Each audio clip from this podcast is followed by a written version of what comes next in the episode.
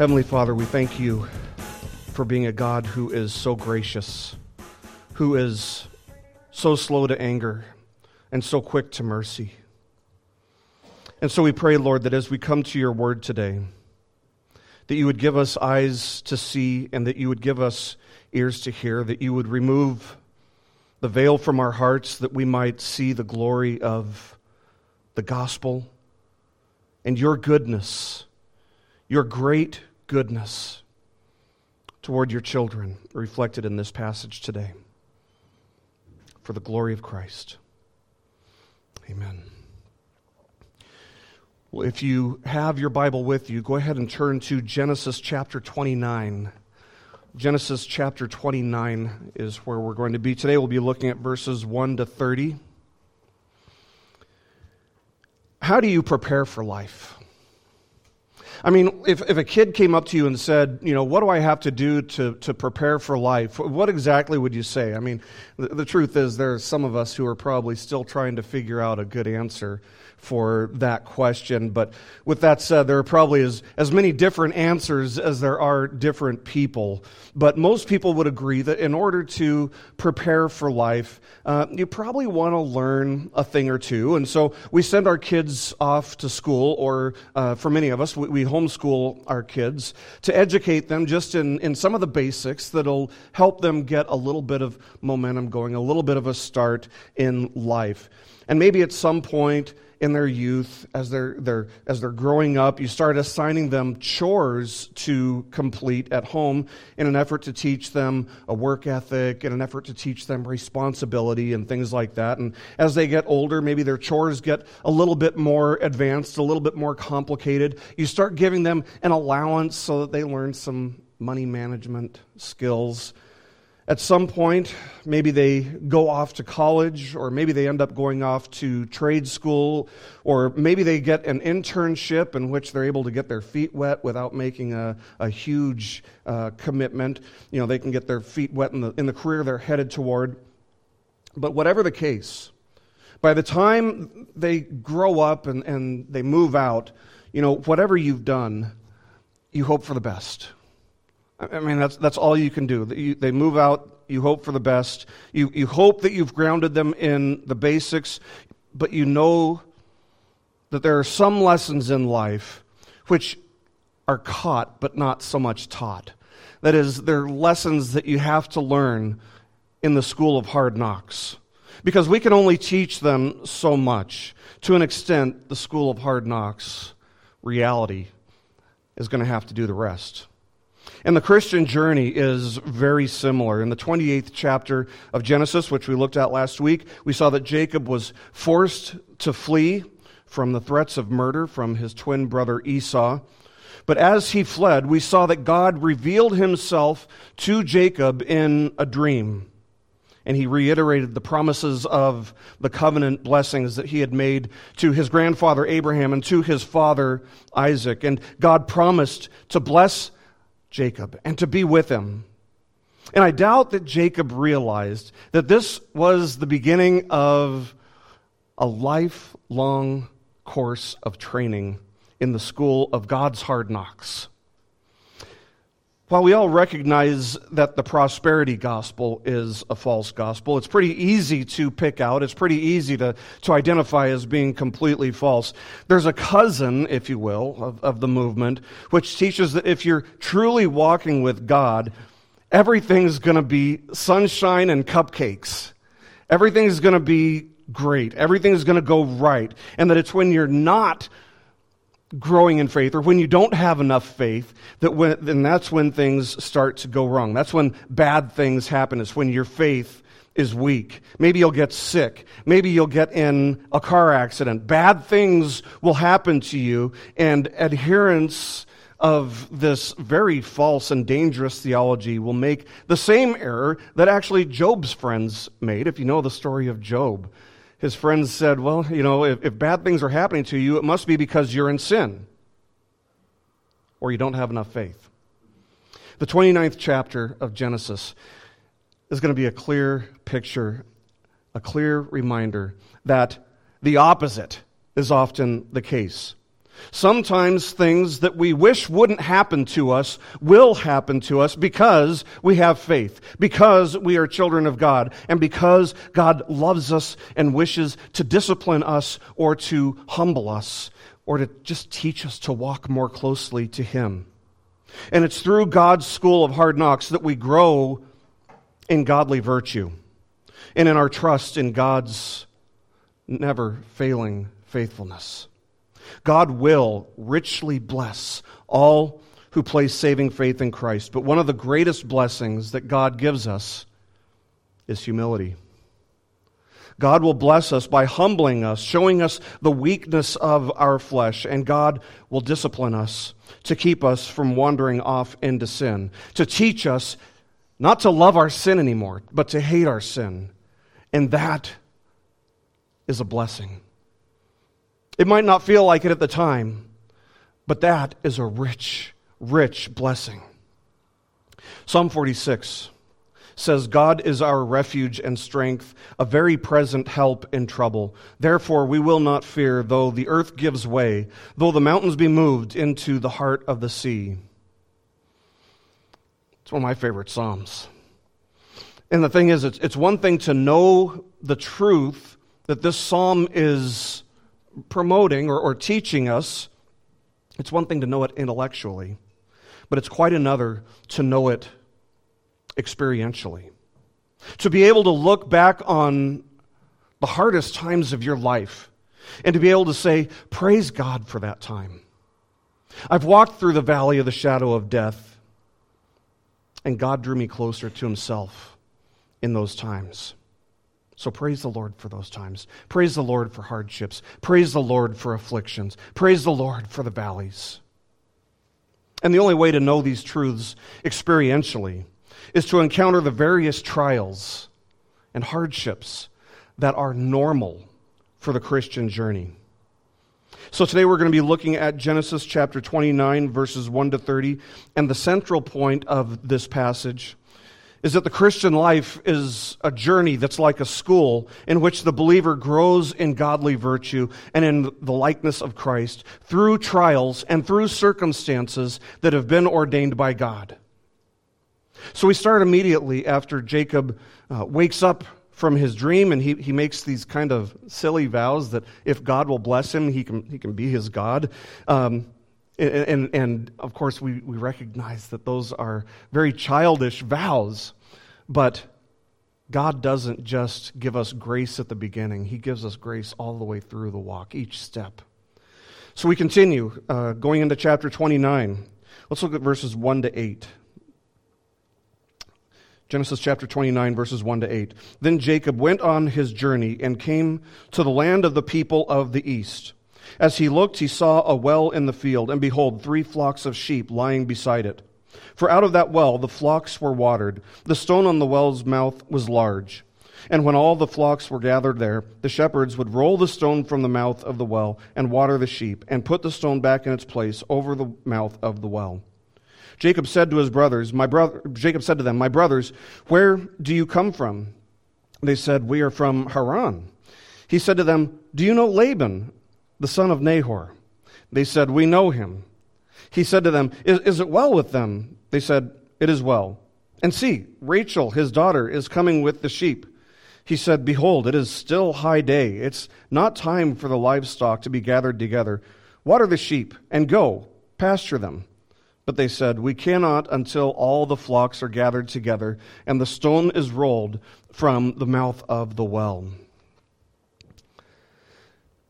So, translated literally, if, if you look at just verse 1, translated literally, verse 1 says that Jacob lifted up his feet. And the implication there seems to be that Jacob, after having this dream and after making this, this vow, as immature as it may be, that Jacob has a renewed sense of passion. He has a renewed sense of purpose. He, he's got a renewed push in life. He was both motivated and comforted, having believed that God would be with him and that God was for him. And so you get the sense that as he leaves, he's got his bite back. You know, he, he's got a little bit more pep in his step than he did the day before. The day before, he was filled with fear. And now he's filled with confidence after hearing God's promises. So as Jacob looks to the horizon, he sees three flocks of sheep by a well in a field. And the well is capped off by a large stone. And that was there, that would have been there as a means of protecting the water from uh, people coming in and, and stealing it, uh, you know, if they, they weren't uh, inhabitants of the land or if they didn't own the land, or uh, just to, to prevent contaminants from getting in it. And I'm sure that it would have taken several shepherds to roll it away. Uh, archaeology has shown that some of those stones can be really, really big and really heavy. But we know that, that Jacob was with Isaac when Isaac uh, wandered through the land uh, and ended up in Beersheba eventually. But as he wandered through the land, God was providing well after well after well for him. And I'm sure that Jacob was interpreting this well that he's come across in light of the way that God had provided for his father. In the same way. And now, in light of God's promises to be with him and to bless him. You can imagine how excited Jacob must have been. I mean, there's not a lot of water out in this wilderness territory. And so as Jacob comes across this well, he's got to be very excited, not only to reach water, but also to reach civilization. There are people there. And so he calls out to these shepherds to greet them, apparently not noticing, or perhaps just not caring that they didn't greet him first. And if you look at the brief nature of all of their answers, it's, it's pretty clear. They're trying to avoid a conversation with him. They're not really interested in being very charitable or friendly with him. So you can imagine these, these rough and rugged characters trying to mind their own business, avoiding eye contact, answering his questions with as few syllables as they possibly can. They're so reluctant to have a conversation. As soon as Rachel uh, comes into view, as soon as she comes into the scene, they try to divert Jacob's attention to her as if to say, hey, bro, why don't you pay attention to her and let us mind our own business over here? But Jacob doesn't leave them alone. I, I think he, he possibly uh, senses their lack of hospitality. I think he, he possibly senses their, um, their irritation, their, their passive aggressive responses, and so he gets a little passive aggressive himself, sort of reprimanding them for not having watered their sheep already. He said, It's, it's past time, so why, why don't you go and do that? Or maybe he's telling them to get busy for a different reason, because he sees this gorgeous, gorgeous shepherdess coming. Either way, it appears that the custom was that these shepherds, these, these men, uh, were there early to water their sheep, and they were just getting themselves in line, uh, in the first places in line. But you see Jacob's demeanor here. It, it's radically different than it was at the beginning of the previous chapter. He's, he's confident. What a, what a difference he's experiencing from the day before. And that's usually how the Christian life starts, isn't it? Isn't that usually where the journey starts? We're very excited. You know, we, we hear the gospel. God removes the veil from our hearts to, to show us the glory of Christ, to show us how desperately we need a Savior, and to show us that Christ is the solution for our greatest needs. And it puts a little pep in our step, too. We get a little excited about it, too. And it's good to have those emotions.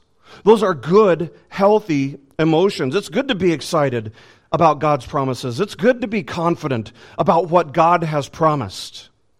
But if faith is going to last, if faith is going to endure life, it must be based on more than just emotions because emotions can only take us so far. Emotions only last so long. You ever, you ever see a couple that's in the honeymoon phase of their marriage? You know they're, they're gushing with emotions you know all kinds of pda and you know just they, they love each other and there's so much emotion and so much happiness and that's exactly the way it should be. Those are good emotions. There, there's nothing wrong with having those, those feelings getting butterflies in your stomach.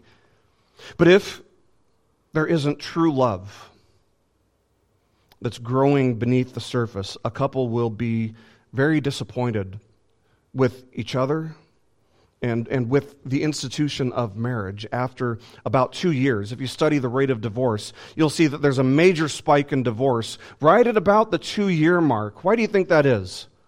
It's because that's when emotions start wearing thin or wearing out. And similarly, while there are a lot of churches in our day and age which strive to rekindle the emotional high that a person experiences when they, when they first came to Christ, when Christ first came to them. When, it, it's good to have those emotions, but to rekindle them in an artificial sense isn't good. And I fear that there are far too many churches that are trying to rekindle those initial emotions through artificial and manipulative means. Rather than preaching the greatness of God, showing people what, a, what an awesome, what an amazing, what a, what a good God we have, many churches have an emphasis on playing music over and over and over and over, music that's designed to just stir up your emotions, rather than encouraging people to grow in holiness, to strive for the holiness without which no one will see God. Rather than encouraging people to do that, they just encourage people. Just try to give them a, a boost in their self esteem. Now, don't get me wrong. Those emotions aren't necessarily bad, they, they can be very, very good. But we have to remember that God didn't uh, just give us a heart. He also gave us a mind. But we don't want to go the other way and, and act as if God just gave us a mind but didn't give us a heart. Right? We want to have a balance of intellect and emotion. If you're going to grow in your love for Christ, it has to be more than just emotion. It also has to be intellect. But it can't just be intellect, it also has to be emotion. So, are you growing? in that sense? Are you growing in your resolve to follow Christ? Are you resolving to live a life of obedience and perseverance, not for your glory, not even for what you want in your flesh, but for the glory of God and His alone? Because children of God can and should expect life to throw curveballs at them. And that's where it becomes very dangerous to have a faith that's built on nothing but emotions when life throws a curveball at you. There will be disappointments. You'll go through valleys. There will be betrayals. And if you aren't actively growing in your love and your devotion to Christ, the temptation to backslide, the temptation to sin, the temptation to maybe even walk away from the faith forever will be very, very strong if you're just chasing what gives you the emotional high. We have to see that all these things that Jacob is experiencing, they're, they're all God's providence. It isn't just chance that he happens to stumble upon a well. It isn't blind luck that he stumbles upon these shepherds who just so happened to be from the place that he was going and just so happened to know the very person that he's looking for.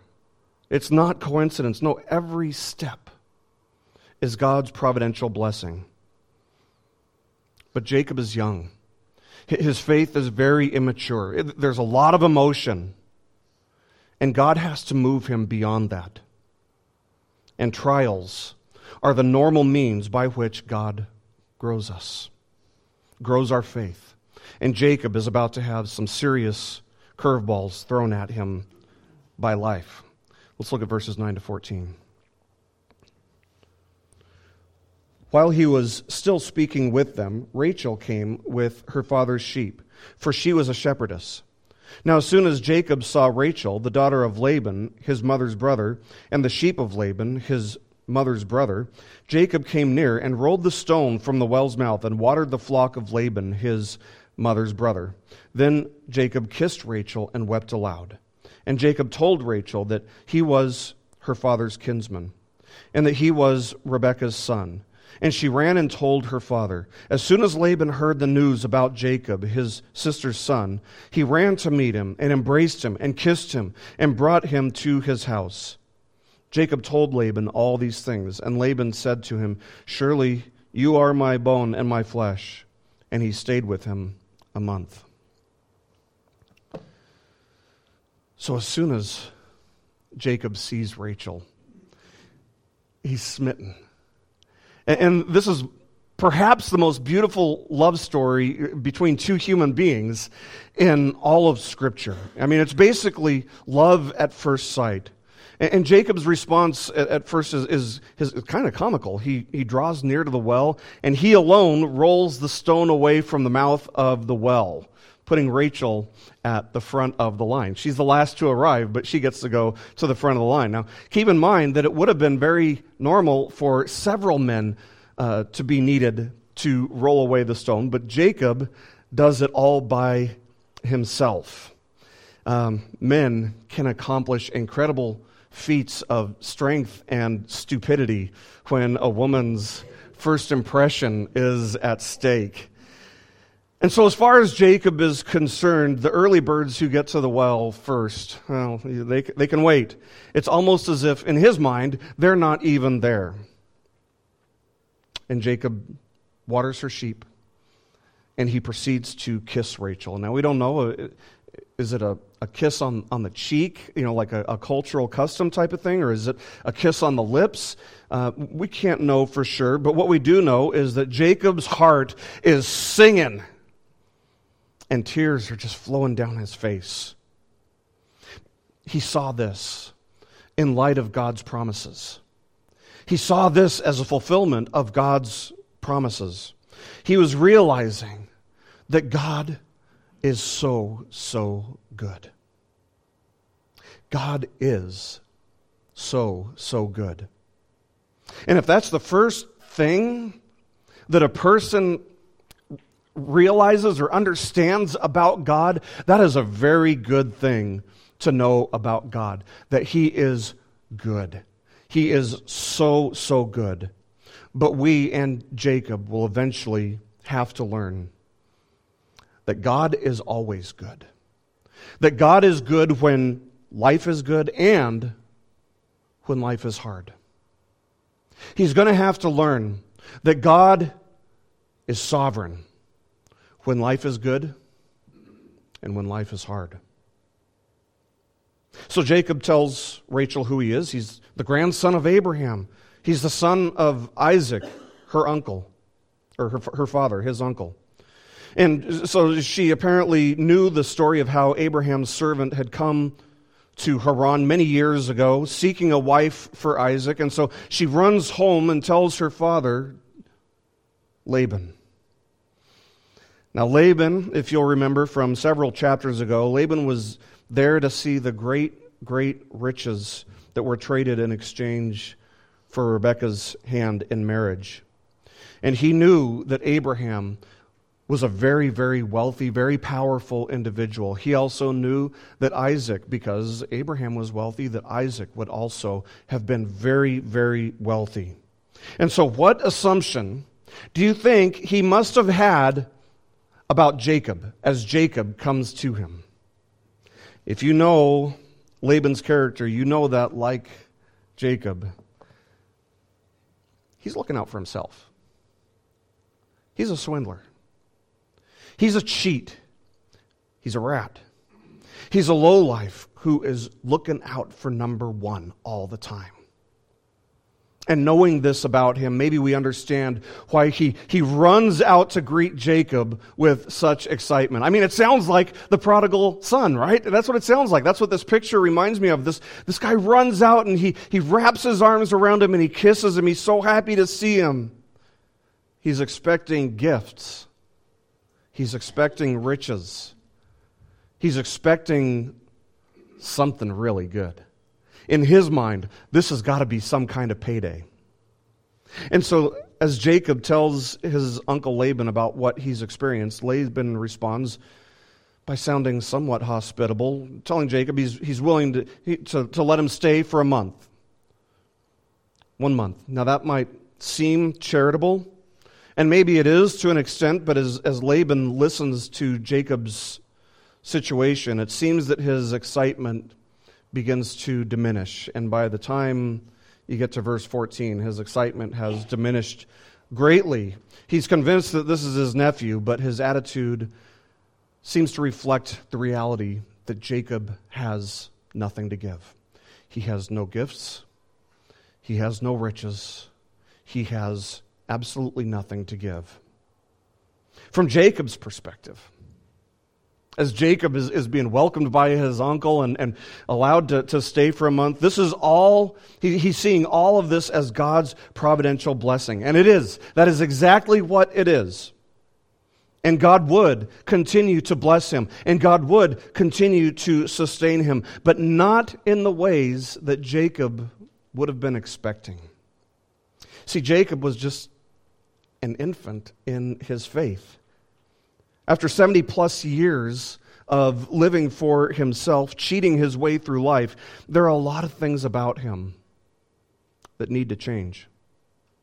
Jacob has spent his life looking to himself, taking matters into his own hands, trusting in and leaning on his own understanding. And what's going to break him? What's going to wean him from such foolishness? Trials will trials will. Experiencing God's discipline will. And God loves his children enough to do that. The Christian life is a school of hard knocks. It's a journey in which the believer grows in godly virtue and in the likeness of Christ through trials, through valleys, through circumstances, all of which are ordained by God. Jacob needs to learn humility. Jacob needs to learn compassion. Jacob needs to understand the wickedness of his swindling ways. And God loved Jacob. God loved Jacob. He loved him enough to show Jacob how wrong, how wicked swindling and lying and scheming is, so that Jacob would learn to hate the sin that he's lived with for 70 plus years. See, the greatest good is not to be happy. The greatest good is to reflect the nature, the goodness, the righteousness, the kindness, the mercy of Christ. It's to grow in His likeness. And we grow in godly virtue much better in valleys than we do on mountaintops. That's just the reality of it. God doesn't just bring us to faith in Christ and then just leave us to ourselves. He's with us through the journey. And He ordains the circumstances of our lives so that we will grow in Christ's likeness, so that we'll learn to hate our sin. That doesn't happen naturally. If God's not teaching us to hate our sin, it's not going to happen. But God wants to teach us to hate our sin and to love his ways. And that happens in valleys much better than it does on mountaintops. And this is exactly what Jacob is about to experience. Let's continue. Verses 15 to 30. Then Laban said to Jacob, Because you're my kinsman, should you therefore serve me for nothing? Tell me, what shall your wages be? Now, Laban had two daughters. The name of the older was Leah, and the name of the younger was Rachel. Leah's eyes were weak, but Rachel was beautiful in form and appearance. Jacob loved Rachel, and he said, I will serve you seven years for your younger daughter Rachel. Laban said, It is better that I give her to you than that I should give her to any other man. Stay with me. So Jacob served seven years for Rachel, and they seemed to him but a few days because of the love he had for her. Then Jacob said to Laban, Give me my wife that I may go into her, for my time is completed. So Laban gathered together all the people of the place and made a feast. But in the evening he took his daughter Leah and brought her to Jacob, and he went into her. Laban gave his female servant Zilpah to his daughter Leah to be her servant. And in the morning, behold, it was Leah. And Jacob said to Laban, What is this you've done to me? Did I not serve you, serve with you for Rachel? Why then have you deceived me? Laban said, It is not so done in our country to give the younger before the firstborn. Complete the week of this one, and we will give you the other also, in return for serving me another seven years. Jacob did so and completed her week. Then Laban gave him his daughter Rachel to be his wife. Laban gave his female servant Bilhah to his daughter Rachel to be her servant. So Jacob went in to Rachel also, and he loved Rachel more than Leah, and served Laban for another seven years. So you'll notice that right off the bat, right after inviting Jacob to stay, when the, when the month is over, basically, Laban makes it clear that there's no more free ride. That if, if Jacob's going to stay, he's going to have to do something. If he's going to, to continue to reside there, and he needs some place to go, he's going to have to serve. So the hospitality is all over with, it's, it's thrown out. But what's troubling is that he presents this demand as if he's being generous. He basically says, Well, you know, while you're here, I, am just too nice to have you serve me without at least paying you. So, uh, what do you charge? What do you want? And you have to wonder if Jacob even realizes how quickly the tone of this, this conversation is, is turning. Suddenly, his identity is primarily, as far as Laban is concerned, servant rather than nephew. Immediately after the discussion of what the wages will be, we're introduced to a, to a, second, uh, a second woman, Rachel's older sister, Leah. And you'll notice that we're given this, this contrast that Leah has soft or weak eyes, and Rachel is apparently just a bombshell. She's just drop dead gorgeous.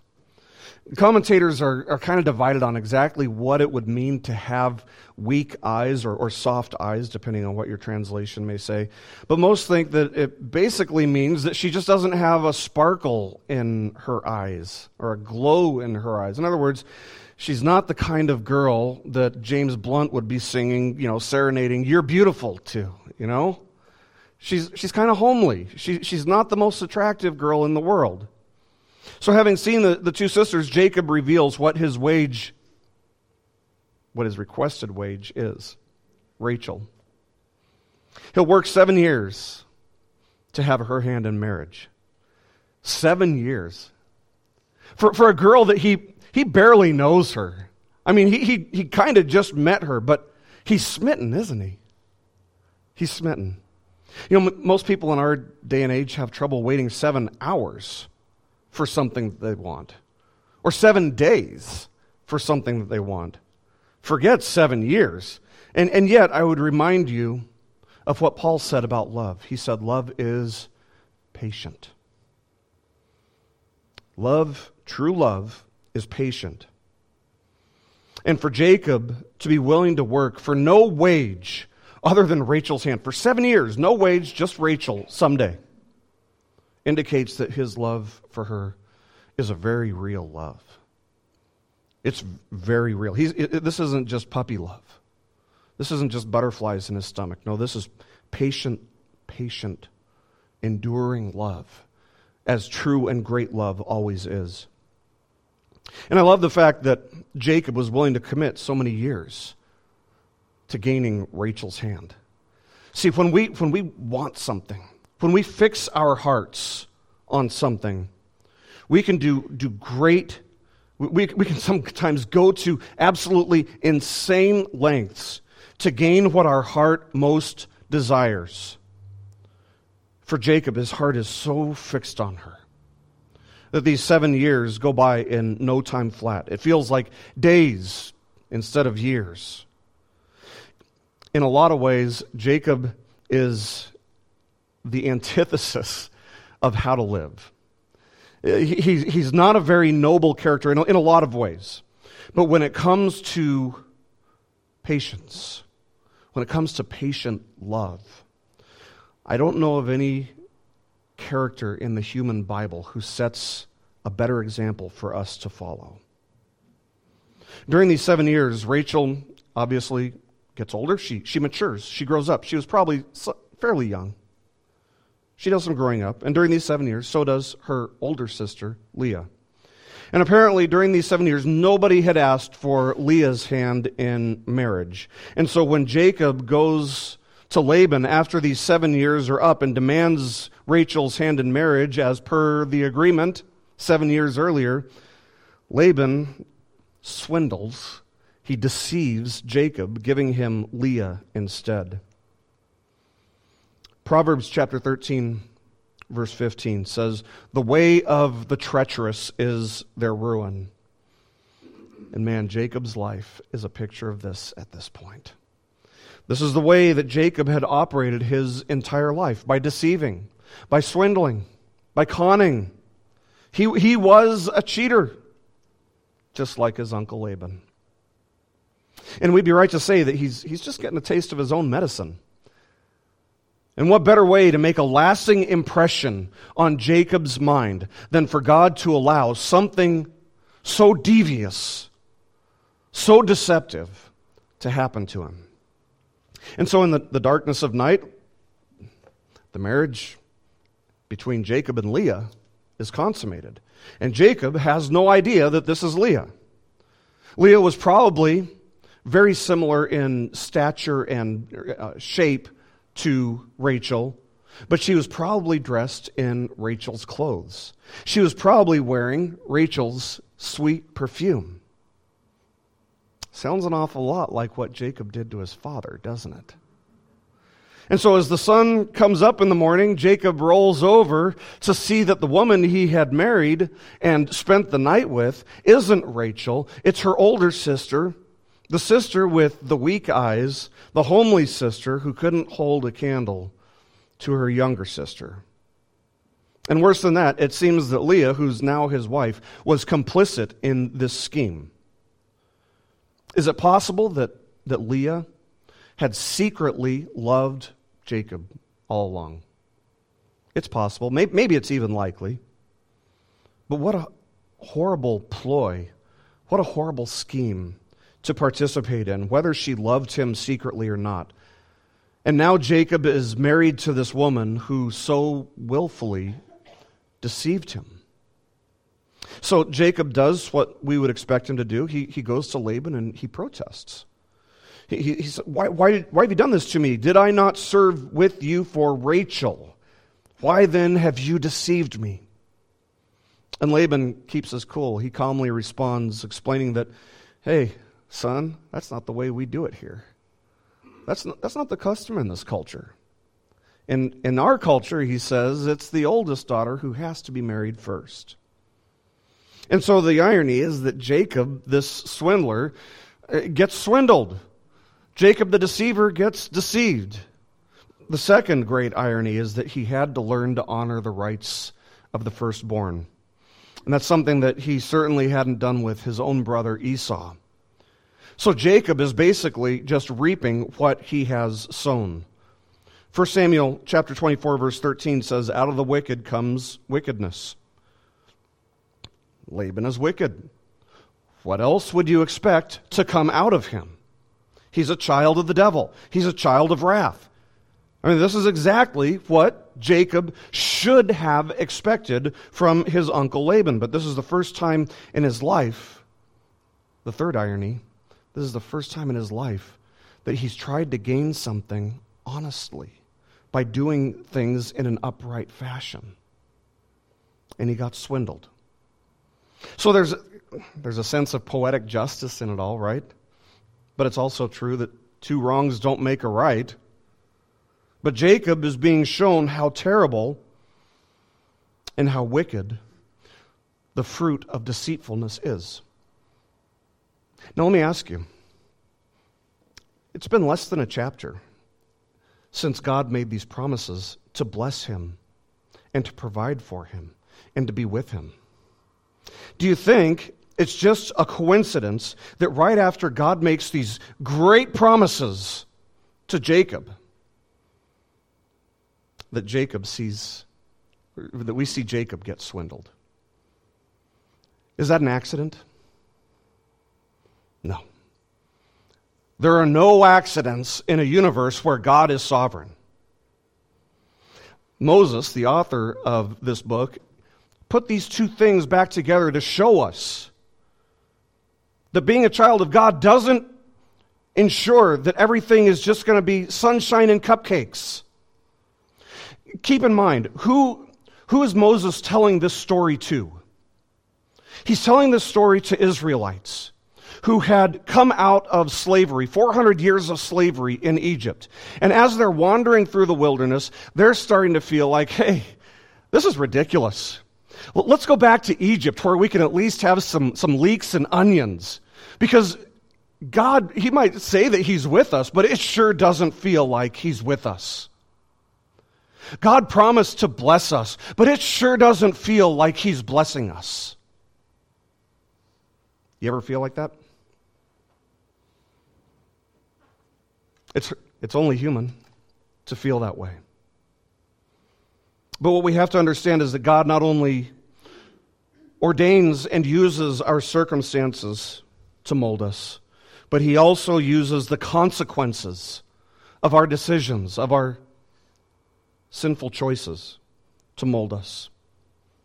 God never allows sin to be inconsequential without consequences in the life of the believer. Remember, that was the lie that the serpent told Eve in the Garden of Eden. You can go ahead and sin. God is not going to kill you. You're not going to die. Sin is inconsequential, is the lie of the devil. But God never allows sin to go without consequences of some type in our lives. Why not? Because He loves us because he loves us too much to let us think that, well, if sin just makes us happy, we should just keep doing that. You know who God leaves to their sin? The neighbor's kids. Not his kids, the neighbor's kids. Children of wrath don't receive God's loving, fatherly discipline in this life. Keep in mind that God knew that all this would happen. This is all ordained by God. The God who works all things according to the counsel of his perfect and sovereign will is the same God who led Jacob to these shepherds by the well, to Rachel, to Laban's household, and to what followed, what happened in Laban's household. It's not that Jacob thought that those things were God's providence, but that they weren't. No, this is all God's providence, all of it, this entire chapter. This is all being done according to God's perfect, unfailing plan. And it's not payback. God's not, this isn't divine retribution. It's God's way of loving Jacob as a father loves his son. It's God's way of growing Jacob and showing Jacob the wickedness of his scheming, the wickedness of his conning, the wickedness of his own ways. And so the swindler gets swindled, the deceiver gets deceived. He, he's met his match, you might say, right? But this isn't the end of the lesson. No, this is a lesson that Jacob would revisit time and time and time again throughout his life. Even his own sons will one day deceive him in their effort to get their brother Joseph out of their lives for good.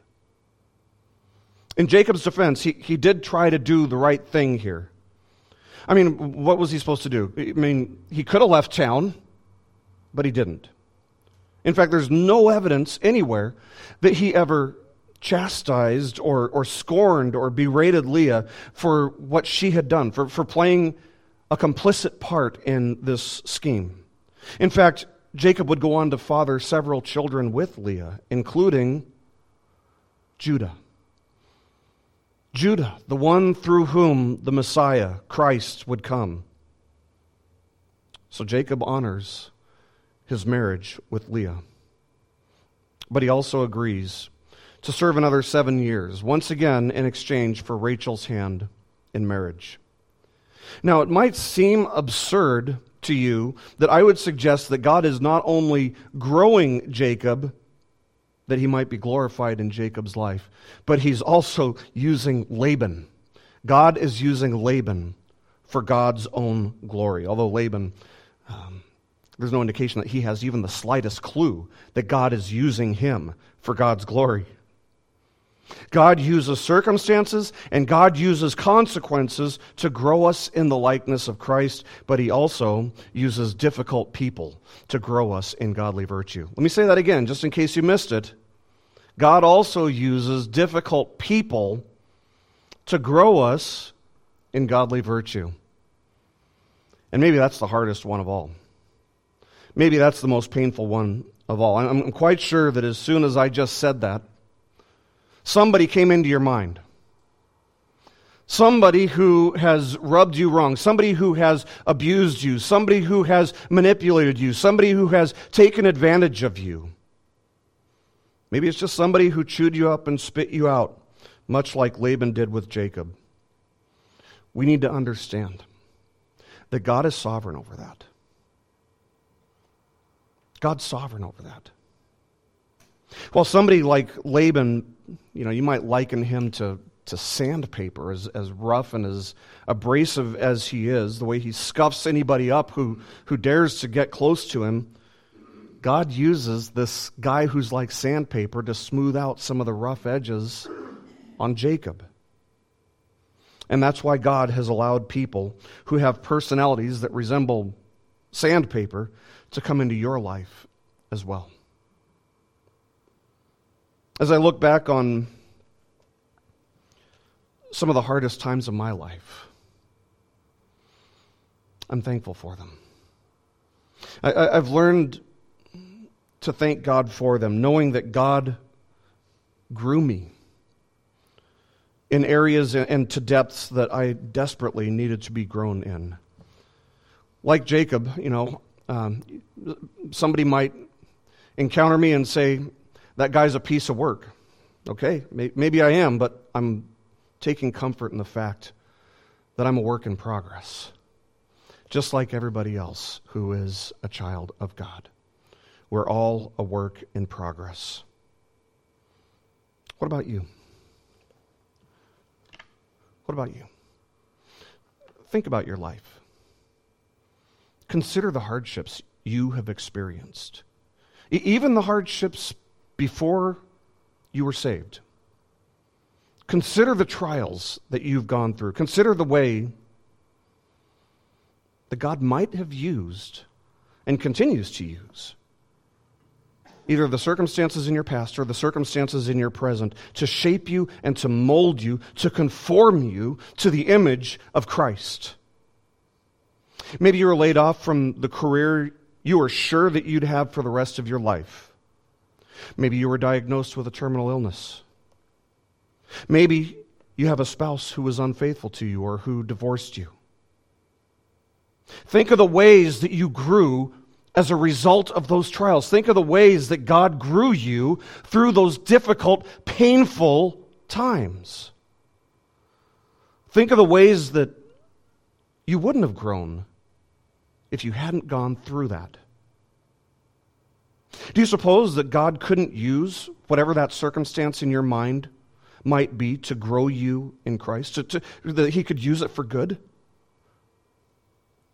Crucial to our growth in godly virtue is growing in our willingness and growing in our ability to look at and to interpret our circumstances, past and present, through the lens of God's absolute, unquestioned, unparalleled, uncontested sovereignty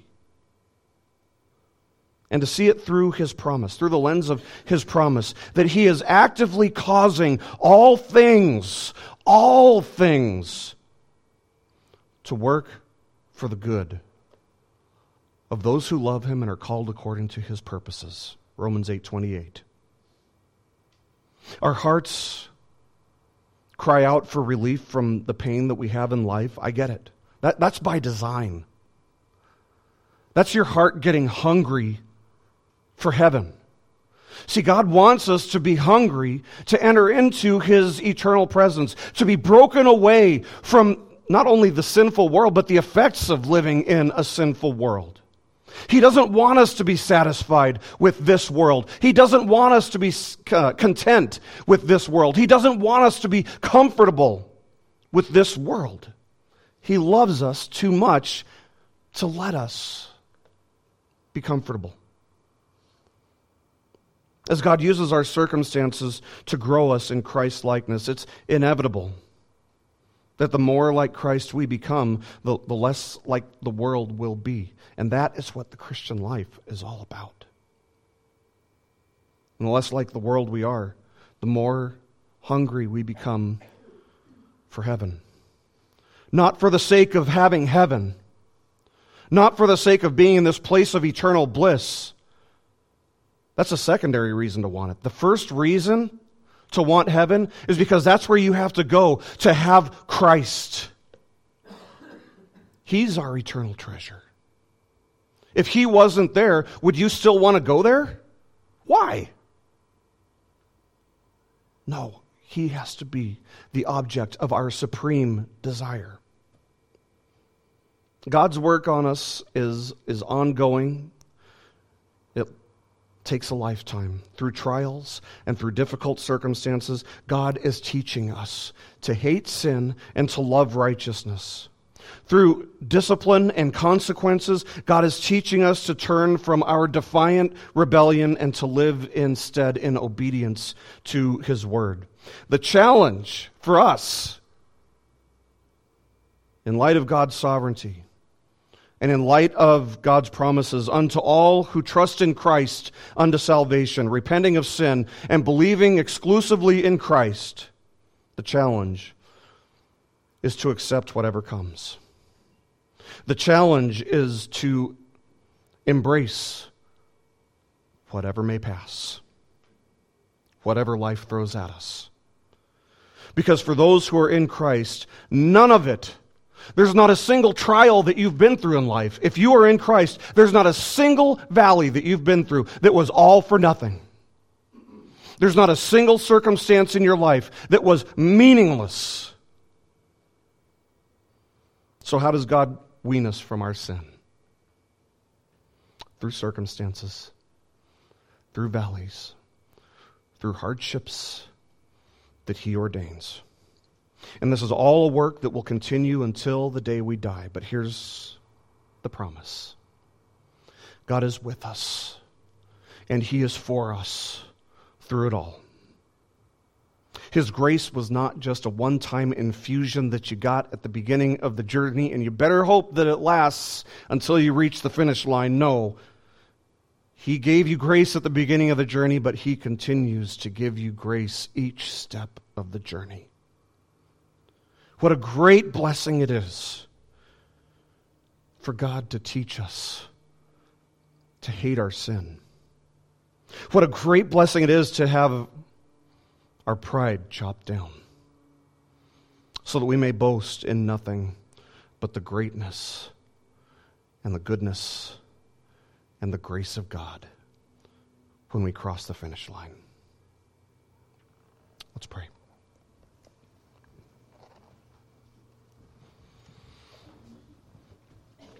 Oh, Father, we thank you for being such a good God. But we thank you also that you have brought us not only to difficult circumstances, but the promise that you bring us through them. The promise that you're with us in the valleys, in the hardships, in the fire that you won't forsake us, that you won't leave us. Lord, we thank you for your promises. And we pray that as we continue on this journey, that you would continue to wean us from our sin, that you would continue to show us the futility of our wicked ways, and that you would teach us to grow in godly virtue, that you would grow us in the very likeness of Christ. And your word ensures us, Lord, that you not only hear this prayer, but that you are in the midst of answering this prayer, and you will continue to answer this prayer. That you will grow your children in Christ's likeness. So, Father, give us perspective. Give us thankful hearts for even the painful times, knowing, Lord, that your promises never fail, that your love never fails, and that you're with us through it all. Teach us to live in light of these truths for the glory of Christ. Amen. This message has been brought to you by BibleStudyPodcasts.org. We are a listener supported ministry. If this is your first time listening to us, we thank you so much for joining us and we ask nothing further from you. But if this is a ministry that you rely on for regular spiritual teaching, we do depend on your financial support to keep us going and growing. If you'd like to make a donation to BibleStudyPodcasts.org to keep us going and reaching thousands of people around the world, you can go to our website, BibleStudyPodcasts.org, and you can make a donation on the right hand side by clicking on the support box.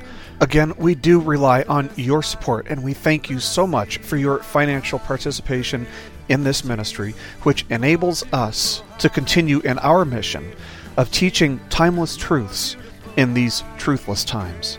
God bless you. Thank you so much for listening today, and keep growing closer to Jesus. Take me deeper.